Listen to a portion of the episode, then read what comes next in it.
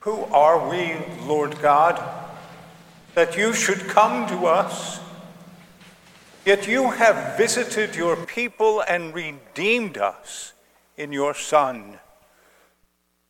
As we prepare to celebrate his birth, make our hearts leap for joy at the sound of your word, and move us by your Spirit to bless your wonderful works. We ask this through him whose coming is certain, whose day draws near. Your Son, our Lord Jesus Christ, who lives and reigns with you in the unity of the Holy Spirit, God forever and ever. The prophet Micah tells us that the Savior King, to be born in Bethlehem, will shepherd and feed his flock with the strength of the Lord. Micah also says that this shepherd Savior will be peace, not just bring peace. A reading from the book of the prophet Micah. The Lord says to his people, You, O Bethlehem of Ephrathah, you are one of the little clans of Judea.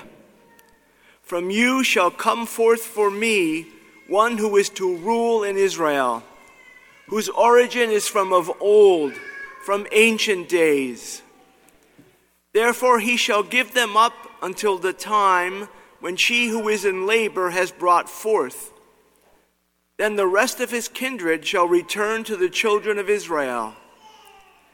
And he shall stand and feed his flock in the strength of the Lord in the majesty of the name of the Lord his God, and they shall live secure.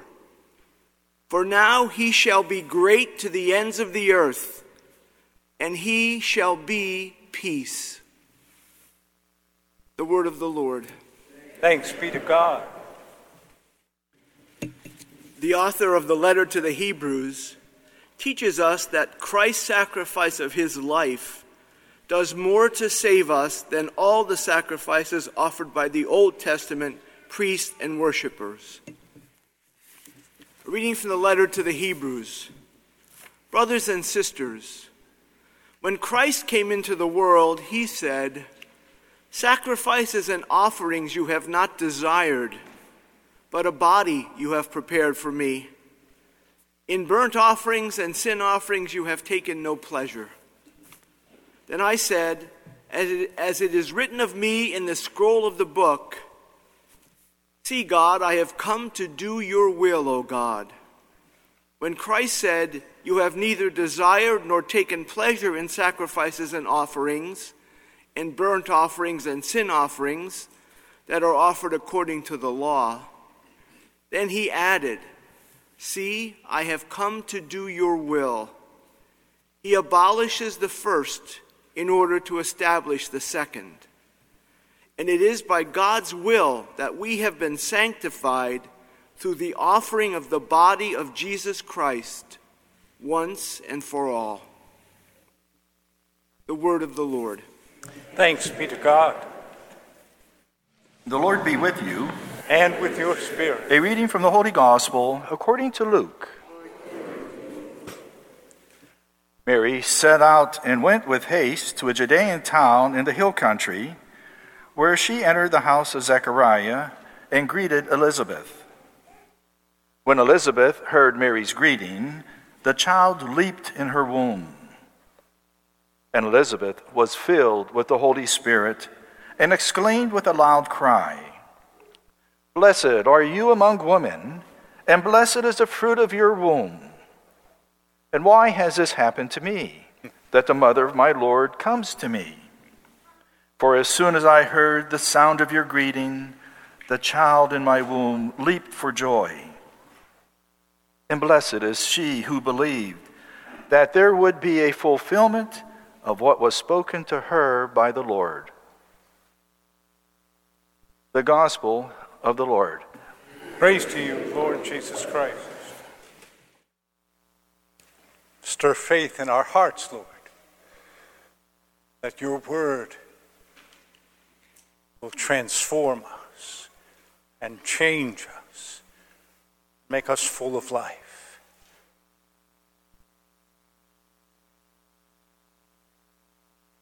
The story of the two pregnant women getting together is a beautiful old story, isn't it? We can get caught up in trying to figure out the details, like Mary traveled by herself. I mean, she's a young girl. What's she doing traveling by herself? Um, what's going on there with uh, Elizabeth and and the details don't do much to help us understand this wonderful, beautiful story.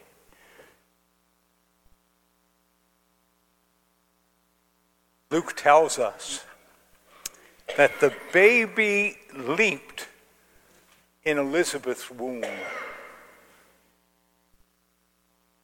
That goes back to a memory in Israel's history. A memory that when the temple was rededicated during the time of Ezra, King David, when they brought the, the Ark of the Covenant, when they brought that into the new temple building, David couldn't control himself. He danced. He danced in the presence of the Lord, who's very much alive in the Ark of the Covenant. For us to see, for us to hear that the baby danced in the womb of his mother Elizabeth recalls for us that story, recalls for us the joy that we know in the presence of God. Imagine that, being in the presence of God. Ain't no church face in God's presence, let me tell you. And I'm looking and some of you have church face. You didn't hear that. Okay, never mind.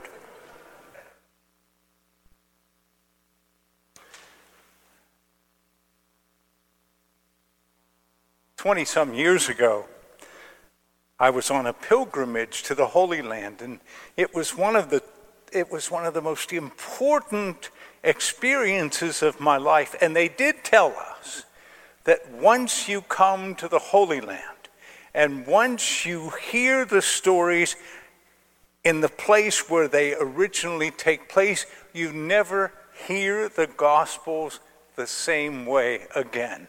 And it was true.